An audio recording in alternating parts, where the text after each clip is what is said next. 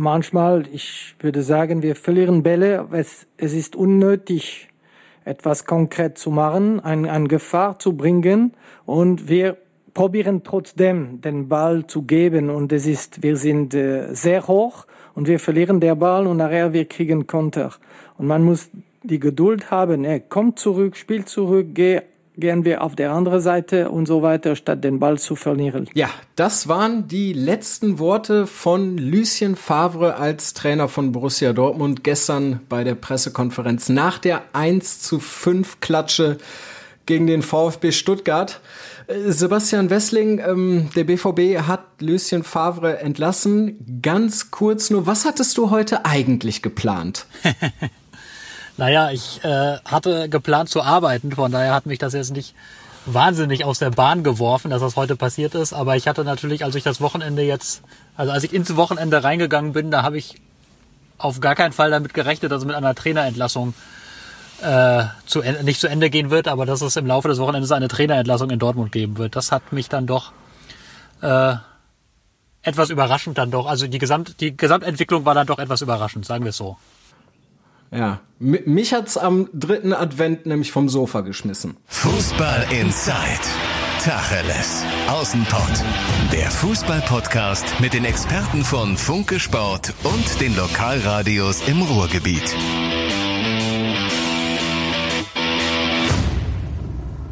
Und damit Tag zu einer Sonderfolge Tacheles aus dem Pott. Äh, der, der BVB hat Lucien Favre entlassen, deswegen spreche ich jetzt brandheiß am Sonntag um 17.57 Uhr mit Funke-Reporter Sebastian Wessling. Sebastian, hallo erstmal. Hallo, ich grüße aus Brackel vom Trainingsgelände. Du, du bist noch in Brakel, dann lass uns direkt einsteigen damit. Was war das heute für dich für einen Tag, bevor wir dann auf Gründe und Nachfolger und keine Ahnung was alles eingehen? Ja, es war ein recht turbulenter Tag natürlich. Also das ist, ähm, das war ja gestern schon klar, dass dieses 1 zu 5 nicht einfach so äh, Bestand haben würde, dass da auf jeden Fall gesteigerter Redebedarf in Dortmund sein würde. Ich muss aber auch offen sagen, ich habe es gestern die Lage noch so eingeschätzt und auch heute Morgen noch, dass ich sagte, das ist natürlich ein heftiger Rückschlag, der wird aber Lucien Favre jetzt nicht sofort das Amt kosten, sondern ich war eigentlich, ich habe es auch entsprechend kommentiert gehabt, dass ich gesagt habe, wenn es jetzt bis äh, bis Ende Dezember, bis Jahresende kein Umschwung gibt, dann wird es für Lucien Favre sehr, sehr eng. Mit der Erwartung war ich in den Tag gegangen. Und dann, jetzt kann ich ja mal die Hörer ein bisschen mitnehmen hinter die Kulissen. Ähm, dann bekam ich kurz nach 12 Uhr, ich kann mal eben nachschauen, ich glaube es war 12 Uhr 9 oder so, bekam ich eine WhatsApp-Nachricht. Äh, und in der stand drin, ich verlese sie in voller Länge, Guten Morgen, Favre ist entlassen. ähm, ja, das ist ja. natürlich dann, das kam zu dem Zeitpunkt für mich dann doch einigermaßen überraschend tatsächlich. Ähm, ich kann jetzt natürlich nicht erzählen, von wem diese Nachricht kam. Es gilt ja Informantenschutz. Ja, das ähm, hätte aber am meisten interessiert natürlich. Ja, das kann aber ich aber natürlich nicht sagen. Das gehört ja, also das ist ja wichtig für meine Arbeit, dass meine Informanten wissen, dass ich sie schütze und ihre Identität nicht preisgebe, sonst sind sie die längste Zeit meine Informanten gewesen. Ähm, richtig, und dann hätten genau. wir nichts mehr, worüber wir reden können. Richtig, also genau, diese Nachricht kam um 12.09 Uhr. Das, äh, dann äh, gerät man natürlich erstmal ein bisschen mehr ins Rotieren. Jetzt ähm, muss man dazu sagen, dass wir als, als ich würde mal behaupten, seriöse Mediengruppe ähm, dabei gerade bei so einer Nachricht äußerste Vorsicht walten lassen. Also das war, kam aus einer sehr, sehr guten Quelle, wie sich ja jetzt auch im Nachhinein zeigt, die damit auch richtig lag. Ähm, zu dem Zeitpunkt hatten wir aber eben nur die eine Quelle. Und dann sagt man eigentlich, wenn man äh, seine Arbeit als Journalist äh, mit dem nötigen Ernst versieht, sagt man dann, das reicht nicht, man braucht eine zweite Quelle. Das hat etwas gedauert, die ranzuschaffen. Ähm, weil natürlich bei sowas dann alle im Club eigentlich auch die Köpfe einziehen. Also die gesamten Verantwortlichen waren den ganzen Tag über für uns jetzt auch nicht nicht erreichbar, nicht zu sprechen, nicht zu greifen. Da muss man dann auf sehr, sehr viele verschiedene Kanäle ausweichen und die Bestätigung dafür, die hatten wir dann so um, ich weiß gar nicht mehr genau, wann das war, irgendwann zwischen 14 und 15 Uhr hatten wir eine zweite Quelle und konnten dann mit der Nachricht rausgehen. Und wenig später oder nicht allzu viel später, äh, kurz nach 15 Uhr, hat es der BVB dann ja auch bestätigt. Dann zeichnete sich das aber auch immer mehr ab, weil um 15.30 Uhr war ohnehin Training angesetzt. Und dann fuhren hier nach und nach die ganzen Spieler aufs Gelände. Es kam Zeugwarte, es kamen die, die bisherigen Co-Trainer, es kam aber eben nicht Lucien Favre. Irgendwann kam dann dafür ähm, Michael Zorg, es kam Sebastian Kehl, es kam Hans-Joachim Watzke und dann war natürlich endgültig allen, die hier standen, klar, äh, was Sache war, dass nämlich äh, die, die Trennung vom Trainer gegeben hatte. Hm. Jetzt gibt es ja Gerüchte, die Entscheidung sei gestern schon gefallen. Das kannst du uns dann ein, Nein. Kannst du, genau, dann gib uns doch mal einen Einblick, wie es tatsächlich deines Wissens nach gelaufen ist. Also so, wir haben gestern äh, nach dem nach dem Spiel habe hab ich noch gemeinsam mit ein, einigen Kollegen Hans-Joachim Watzke abgepasst, den Geschäftsführer, der allerdings ein recht dürres Statement uns nur gab, ähm, verständlicherweise natürlich äh, nach so einem Spiel. Der sagte, das sei ein schwarzer Tag gewesen und das müsse man jetzt erstmal analysieren. Er hatte dann natürlich im Stadion schon zusammengesessen mit seinen Vertrauten in der Loge, was er allerdings immer macht nach jedem Spiel. Also das ist jetzt kein ungewöhnlicher Vorgang und war jetzt keine Krisensitzung in dem Sinne, sondern das ist einfach ganz normal. Hans-Joachim Watzke versammelt nach jedem Spiel so seine engsten Vertrauten um sich. Ja, und es bespricht sich mit denen nochmal über alles Mögliche und natürlich auch über ein Fußballspiel. Und dann haben die Verantwortlichen gesagt, sie wollen noch mal eine Nacht drüber schlafen. Ähm, mhm. Und das noch mal verarbeiten. Und dann fiel heute, heute Vormittag, heute Morgen haben sich dann eben Hans-Joachim Watzke, Michael Zorg, Sebastian Kehl äh, und auch, auch Matthias Sammer, natürlich als externer Berater, haben sich alle noch mal zusammengeschaltet oder haben sich getroffen und haben dann entschieden, ja, wir glauben nicht mehr daran, dass Lucien Favre jetzt die Wende schafft. Wir sehen unsere Ziele gefährdet. Der Abstand zur Spitze wächst. Wir sind noch nicht mal unter den ersten vier. Ähm, das Minimalziel Champions League Qualifikation ist in Gefahr. Und deswegen ziehen wir jetzt die Reißleine. Und dann musste man ja auch Edin Terzic noch fragen, ob er bereit sei einzuspringen. Das alles passierte dann am Vormittag, ja, oder im Laufe des Tages dann. Und dann wurde nachmittags eben wurde die Mannschaft informiert, wurden dann auch die Journalisten offiziell informiert. Ähm, genau, das war eben der Ablauf. Also das, diese Entscheidung fiel wirklich erst heute, heute äh, am Vormittag. Und dann ist es eben auch ähm, das kann man natürlich alles sehr detailliert auch nochmal auf, auf watz.de nachlesen und morgen in, in der Tageszeitung eures Vertrauens, liebe Hörer. Ähm, ja, und so. dann sind äh, eben die, die Verantwortlichen sind, sind ja dann eben, wie gesagt, hier dann auch hingekommen, haben dann zur Mannschaft gesprochen, haben sich auch nochmal, also Hans-Joachim Watzke hat sich auch nochmal vor der Mannschaft explizit bedankt bei Lucien Favre, weil der ja eben immerhin den Club auch zu zwei Vizemeisterschaften und damit sehr verlässlich in die Champions League geführt hat. Ähm, weil er auch eben, das, das sagen die Verantwortlichen nach wie vor, ein, ein ganz feiner Kerl gewesen sei und unheimlich angenehm in der Zusammenarbeit. Also wirklich ein sehr, sehr, sehr netter, angenehmer Mensch. Das sagen alle, die hier mit ihm zu tun hatten. Und so habe ich ihn auch immer erlebt in der Zusammenarbeit. Das war, die Pressekonferenzen mit ihm waren nicht leicht, aber abseits von Pressekonferenzen ein ganz, ganz, ganz höflicher, freundlicher, äh, verbindlicher Typ. Also deswegen tut mir das tatsächlich auch, das kann ich so offen sagen, als Journalist tut mir das auch persönlich leid, wenn so etwas passiert weil ich wirklich so auf menschlicher Ebene sehr gut mit Lucien Favre zurechtkam, weil man die Leute dann ja auch kennt, die handelnden Personen und dann ist das auch für, für Reporter, also man soll ja nüchtern und neutral drauf gucken, darum bemühen wir uns, aber trotzdem ist das dann auch auch tatsächlich durchaus eine, eine Nachricht, die man jetzt nicht so schön findet, wenn das passiert. Das wird uns ja oft vorgeworfen, dass wir dann die Hände reiben und die Messer wetzen und uns freuen, wenn endlich mal wieder ein Trainer fliegt, aber das kann ich jetzt für diesen Fall sagen, das ist überhaupt nicht der Fall. Sondern ja, man hat ja auch eine Verbindung zu den Menschen. Wollte ich gerade sagen. Und wäre bei so einem emotionalen Verein wie Borussia Dortmund ja auch ein bisschen, ein bisschen komisch, weil da ist ja auch, wenn er nur zweieinhalb Jahre da war, äh, schon irgendwie was gewachsen. Äh, trotz dieses Überraschungsfaktors und auch deines Mitleides, ist es denn die richtige Entscheidung jetzt so auch mit ein bisschen Abstand, äh, den du hast, seitdem du es erfahren hast, dass äh, sie Lucien Favre gefeuert haben? Das ist ja das Blöde an solchen Entscheidungen. So richtig weiß man das immer erst im Nachhinein. Ne? ähm, also es ist, es ist tatsächlich, ich finde das nicht ganz so leicht zu beantworten. Also Lucien Favre wird ja im Umfeld unfassbar kritisch gesehen. Ähm, hat da ein sehr, sehr schlechtes Standing, wie ich finde, was natürlich auch immer schwierig ist. Ähm, hat natürlich aber in der Vergangenheit eigentlich verlässlich das abgeliefert, was er, was er abliefern musste. Ne? Hat immer, hat immer die, die Mannschaft in die K.O.-Runde der Champions League geführt, hat sie immer wieder neu in die Champions League geführt. Das ist ja auch schon mal was. Mhm. Ähm, und in dieser Saison sah es jetzt eigentlich, also vor zwei Wochen sah es noch extrem gut aus, muss man ja sagen.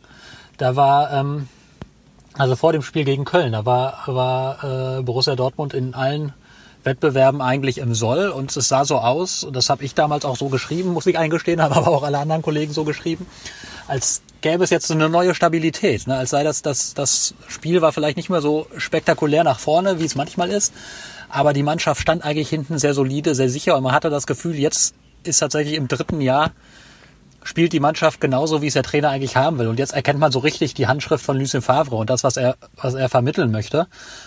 Und dann ging in zwei Wochen eigentlich fast alles schief. Also mit Ausnahme des, des Siegs gegen St. Petersburg in der Champions League, der den Gruppensieg brachte, Klammer auf, der jetzt aber auch nicht sehr überzeugend war, Klammer zu, hat man dann gegen Köln 1 zu 2 verloren, man hat gegen Frankfurt 1-1 gespielt und dann dieses 1 zu 5 Debakel gegen Stuttgart. Und da wuchsen eben absolut die Zweifel, äh, dass das nochmal was wird mit Favre. Und von daher kann ich das nachvollziehen, dass man jetzt die Trennung vollzogen hat. Zumal Favre auch ehrlich gesagt nach dem Spiel, wir haben ihn ja dann erlebt in der Pressekonferenz, auch jetzt nicht wirklich den Eindruck vermittelt hat, dass er überzeugend erklären kann, woran es lag und dass er das überzeugend abstellen kann, weil es ja schon, schon dann wirklich jetzt über, über zwei Wochen hinweg eine gewisse Abwärtsentwicklung gab und auch davor nicht immer alles gut war. Die Mannschaft hatte ja immer wieder so unerklärliche Aussetzer. Und man hatte immer das Gefühl, also klar, Favre ist ein, ist ein sehr, sehr guter Fußballlehrer, gar keine Frage. Ähm, das bestreitet auch in Dortmund niemand. Aber er hat dann hatte man immer wieder das Gefühl, es war vielleicht doch noch ein bisschen mehr drin. Es wurde vielleicht nicht alles rausgeholt. Hier und da wurden dann Punkte verschenkt. Dieses ewige Mantra von der Geduld konnte irgendwann auch keiner mehr hören nach der nächsten einschläfernden äh, Leistung. Von daher, ähm, ja, kann ich das nachvollziehen, aber ja, wie gesagt, ob es dann wirklich am Ende richtig ist, muss man, muss man natürlich auch dann, dann sehen, wenn die Saison zu Ende ist. Ich bin auf jeden Fall sehr mhm. gespannt, was jetzt äh, Edin Terzic leisten wird. Äh, das mal vorweg, der jetzt die Interims, der jetzt interimsmäßig äh, das Traineramt übernimmt. Mhm. Aber ich bin, ich bin da komplett bei dir. Ich hatte nämlich auch so, vor allem speziell nach dem Hertha-Sieg, hatte ich so das Gefühl, ja, jetzt im dritten Jahr zeigt Lucien Favre es allen. Die können Dreierkette, die können Viererkette, die fangen sich nicht mehr so viele Tore, wobei das gegen Hertha ja auch schon mit zwei Gegentoren, gut, das eine war ein Elfmeter. Aber da dachte man halt echt, die sind auf dem, auf dem aufsteigenden Ast und dann ging es tatsächlich ja gegen Köln äh, bergab. Lass uns über den Nachfolger sprechen, Edin Terzic. Was ist das für ein Mann? Ja, das ist ein sehr spannender Mann, finde ich. Also 38 Jahre jung, muss man sagen. Also ist ja wirklich jetzt noch nicht alt für einen Interimscheftrainer in der Bundesliga. Und einer, der diesen berühmten Stallgeruch hat. Also der hat von 2010 bis 2013 hat er schon beim BVB gearbeitet. Ähm, diverse Rollen in, im Nachwuchsbereich übernommen, war da, war da Scout, war Assistenztrainer ähm, und ist dann irgendwann gewechselt, wurde dann Co-Trainer von Slaven Bilic ähm, bei, bei Besiktas und bei West Ham United. Ähm, auch ganz interessant, wie es dazu kam. Der hat nämlich als, also Slaven Bilic war ja äh, Nationaltrainer Kroatiens bei der Europameisterschaft 2012 und Terzic hat für ihn eine Gegneranalyse angefertigt zum Gruppengegner äh, Irland. Und das hat Bilic so gut gefallen, dass er eben den Co-Trainerposten angeboten hat. Vorher schon bei, bei einem anderen Club, da haben sich die Verhandlungen dann zerschlagen, aber dann, als es dann, als er dann bei Besiktas unterkam, hat er das äh, Terzic nochmal angeboten und ja, der hat, hat eingeschlagen. Das war so die Chance, tatsächlich so in den, in den Profifußball, in die große weite Welt hinauszukommen sozusagen. Und das hat er, hat er angenommen. Ja, und war dann eben Assistent von Bilic und bis, bis der dann eben irgendwann auch in, in West Ham freigestellt wurde. Und als der BVB dann Favre geholt hat 2018, da wollten sie ihm gerne einen Co-Trainer an die Seite stellen, der eben so ein bisschen den Club kennt, der so ein bisschen Steigeruch hat, der vielleicht auch so ein bisschen eine emotionalere Komponente mit reinbringt. Mhm. Wir hatten da unter anderem auch an Hannes Wolf gedacht, der ja lange hier erfolgreich im Nachwuchs gearbeitet hat. Ähm, das hat aber aus unterschiedlichen Gründen nicht geklappt und dann ist man eben auf Edin Terzic gekommen. Ja, und hat den eben als Assistenten installiert. Also das war eben deutlich klarer Wunsch der Dortmunder Chefetage, dass der Co-Trainer wird. Das war, den hat nicht Favre mitgebracht. Favre hat ja seinen Vertrauten Manfred Stefes mitgebracht. Der auch Terzic, gegangen ist. Der ne? genau, der wurde jetzt auch mit freigestellt. Ähm, ja. Und Terzic ist eben derjenige, der übernimmt. Hm. So, und dann jetzt mal Butter bei der Fische. Edin Terzic soll bis Ende der Saison auf jeden Fall erstmal übernehmen.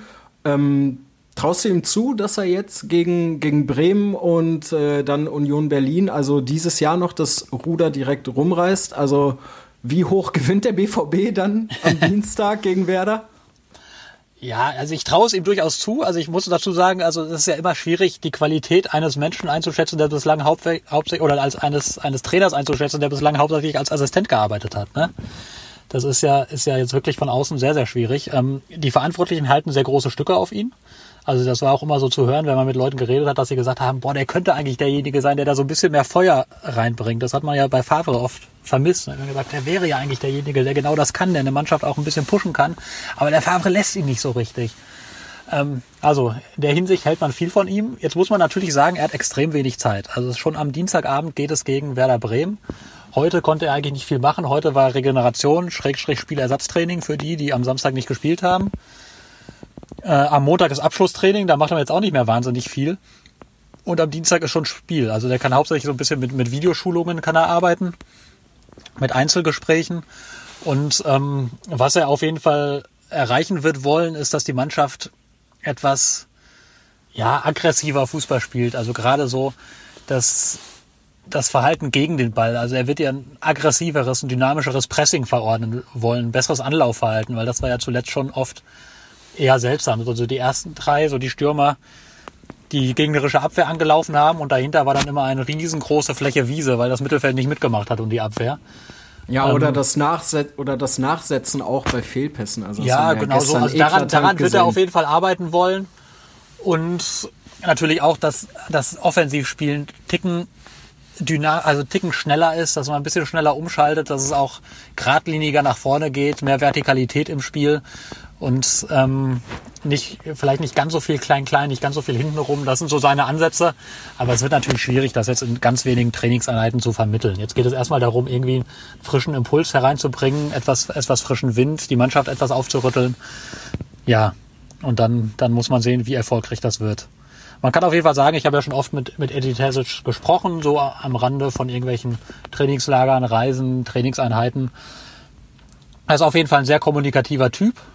Also der rhetorisch auch sehr gut. Die Pressekonferenzen werden, denke ich, auf jeden Fall unterhaltsamer werden. Da kann man sich am Montag schon einen ersten Vorgeschmack geben. Da ist er um 13.15 Uhr, wenn ich es richtig im Kopf habe, schon gefordert, jetzt ja. vor dem Spiel in Bremen, dann auf der Pressekonferenz erstmals Rede und Antwort zu stehen.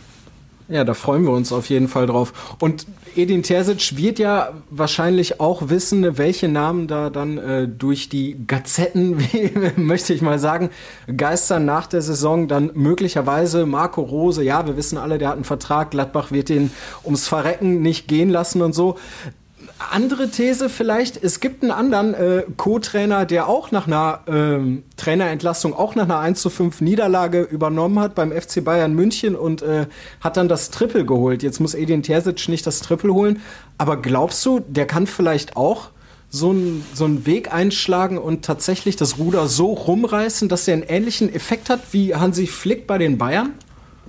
Ja, das wird man sehen müssen. Also das ist, ich meine, Hansi Flick ist schon, glaube ich, eine etwas andere Hausnummer, weil er ja durchaus auch schon Cheftrainer-Erfahrung hatte zu dem Zeitpunkt und auch ja. deutlich mehr Erfahrung mitbrachte, als sie Edin Terzic hat.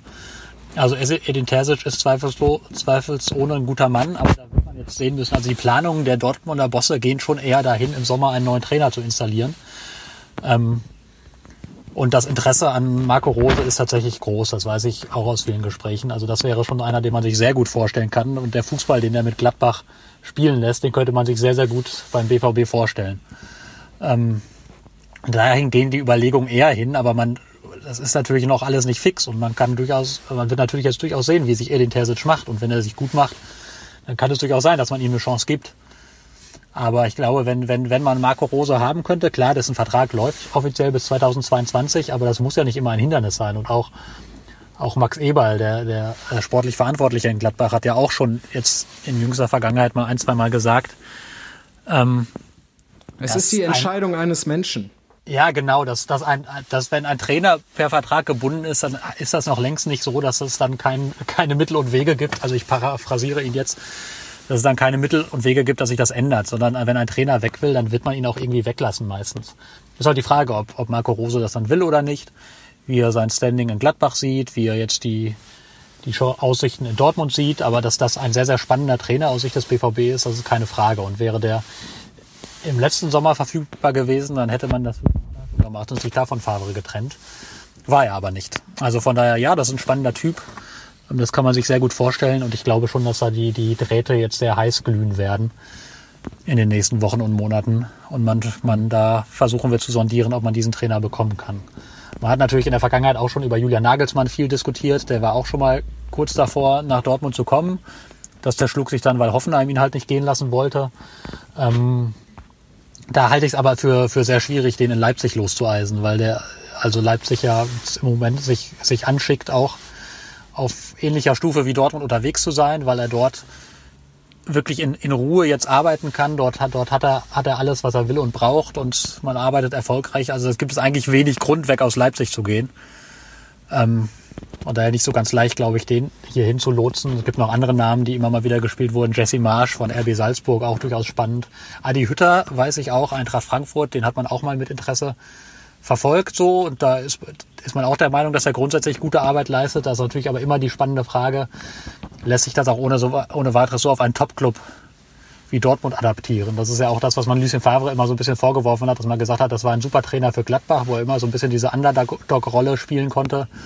Der hat es aber nie so ganz, ganz die Umstellung geschafft auf einen Top-Club wie Dortmund, wo man mit einem anderen Selbstverständnis auftreten muss. Und auch klarere Ansagen machen muss, ne? Ja, wo auch, genau, wo auch das öffentliche Interesse größer ist, was man entsprechend bedienen muss, wo man vielleicht auch nicht immer nur die Gegner stark reden darf.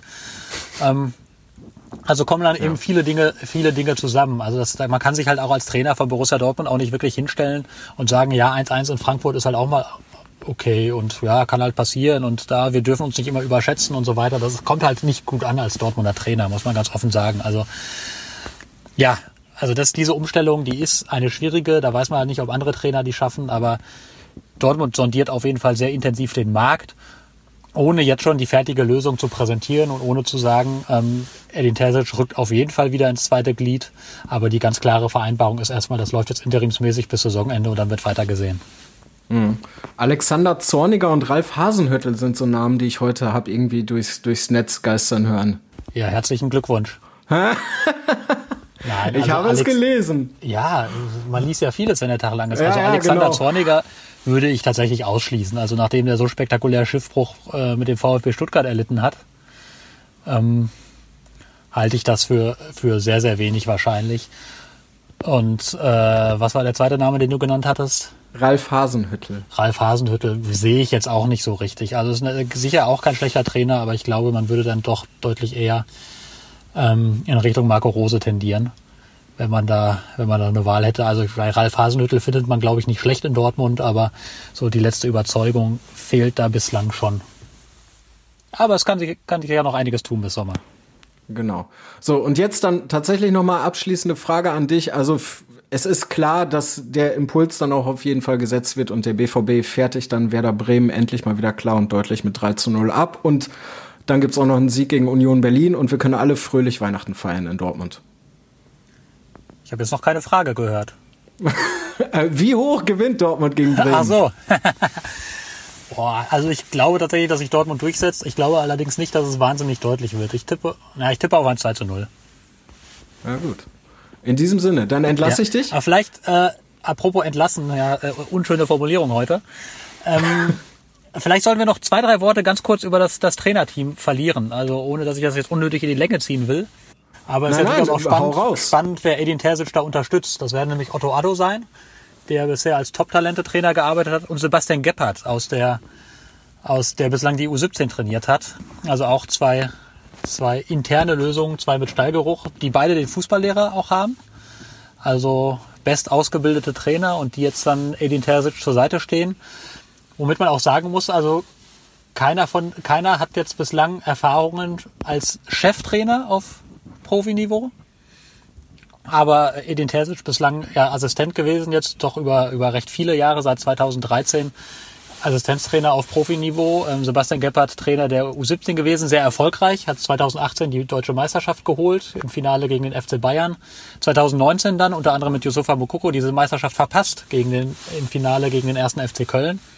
War damals eigentlich ein fast perfektes Jahr. Dortmund hat alles weggespielt. Mokoko hat Tore ohne Ende geschossen, aber im Finale gab es dann doch blöderweise die erste Saisonniederlage, meine ich. Aber hat sich da seine Sporen verdient, wird auch sehr, sehr, sehr geschätzt und sehr hoch angesehen im Club. Und Otto Addo ist, arbeitet ja schon bislang auch sehr eng mit der, mit der Profimannschaft, vor allem mit den jüngeren Spielern, die er sich immer wieder ranholt, mit denen er so Sondereinheiten macht, Videoeinheiten und so. Das ist ja seine Aufgabe, dass er den jungen Spielern den Übergang in den Profibereich erleichtern soll. Und mit diesen jungen Talenten auch eben arbeiten soll. Mit einem Giovanni Reina hat er viel gearbeitet in der Vergangenheit. Ähm, und dann eben auch die, die aus der, aus der eigenen Jugend hochkommen. Jetzt mit dem Yusufa Mokoko nimmt er sich natürlich viel Zeit für, mit dem Ansgar Knauf, der hochgekommen ist und betreut auch immer so die Top-Talente der jeweiligen Jugendjahrgänge, so in der U17 und der U19. Also drei sehr spannende Personalien und da bin ich mal sehr gespannt, wie das dann sich darstellen wird in der nächsten Zeit. Und es muss ja auch nicht unbedingt ein Nachteil sein, dass sie jetzt überhaupt noch gar keine Erfahrung auf der großen Bühne haben, weil dann ist man ja auch unverbraucht und probiert ja auch vielleicht mal was aus und ist ein bisschen mutiger. Ne? Genau, einerseits schon, andererseits ist das, glaube ich, bei einem Club wie Dortmund auch schwierig, wenn du, wenn du so gar keine, also gut, Edin Terzic kennen die Spieler jetzt und ich glaube, da ist das kein Problem, aber es ist durchaus nicht leicht, einfach so, wie es zum Beispiel ja Mainz 05 gemacht hat, damals die erst Jürgen Klopp als Spieler auf die Trainerbank gesetzt haben und später Thomas Tuchel als A-Junioren-Trainer hochgeholt auf die Trainerbank, ist, glaube ich, in einem Club wie Dortmund nicht so ganz einfach, weil du hier halt wirklich Spieler rumläufst, die halt schon irgendwie ein anderes Standing und ein anderes Selbstverständnis mitbringen, die Weltmeister geworden sind, die äh, im Ausland mehrfach Meister geworden sind, die alles Mögliche schon, schon erlebt haben da ist, hilft es, glaube ich, schon, wenn du, wenn du ein bisschen was vorzuweisen hast in deiner Vita und sagen kannst, entweder ich habe das als Spieler schon mal alles erlebt oder ich habe als Trainer schon so das eine oder andere erlebt. Das ist, glaube ich, gegenüber so einer Mannschaft schon durchaus hilfreich. Also es das heißt natürlich nicht, dass, dass jemand, der, der ein sehr, sehr guter Trainer ist und die Spieler von sich überzeugt, das auch ohne jegliche Erfahrung machen kann. Aber auch in so einem, so einem spannenden Umfeld, wo halt dann auch medial ein bisschen mehr los ist, im Club ist ein bisschen mehr los, ist ja auch durchaus emotional. Da ist es, glaube ich, nicht so verkehrt, wenn du, wenn du Erfahrungen mitbringst, wenn du das eine oder andere schon erlebt hast und weißt, wie du in der Ansprache mit so einer Mannschaft umgehst, mit solchen Profis umgehst und dich auch nach außen präsentierst. Ja, dann gucken wir mal, wie sich der BVB am Dienstag dann mit dem neuen Trainer, Interimstrainer Edin Terzic, präsentiert. Sebastian, ich danke dir für deine ganzen vielen äh, coolen äh, Infos und auch Insights, wie man ja so schön sagt im Neudeutsch, also so ein bisschen Hintergrund, den du beschrieben hast.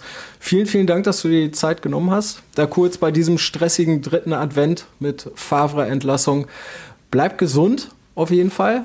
Mach dir noch ja. einen schönen Sonntag. Gib mir Mühe. Ich fahre jetzt nach Hause ins Warme. Alles klar, bis dann. Bis dann. Und äh, die Aufarbeitung dieses Spiels und der anhaltenden Sieglos-Serie, die Schalke ja immer noch weiter hat mit dem 2 zu 2 in Augsburg.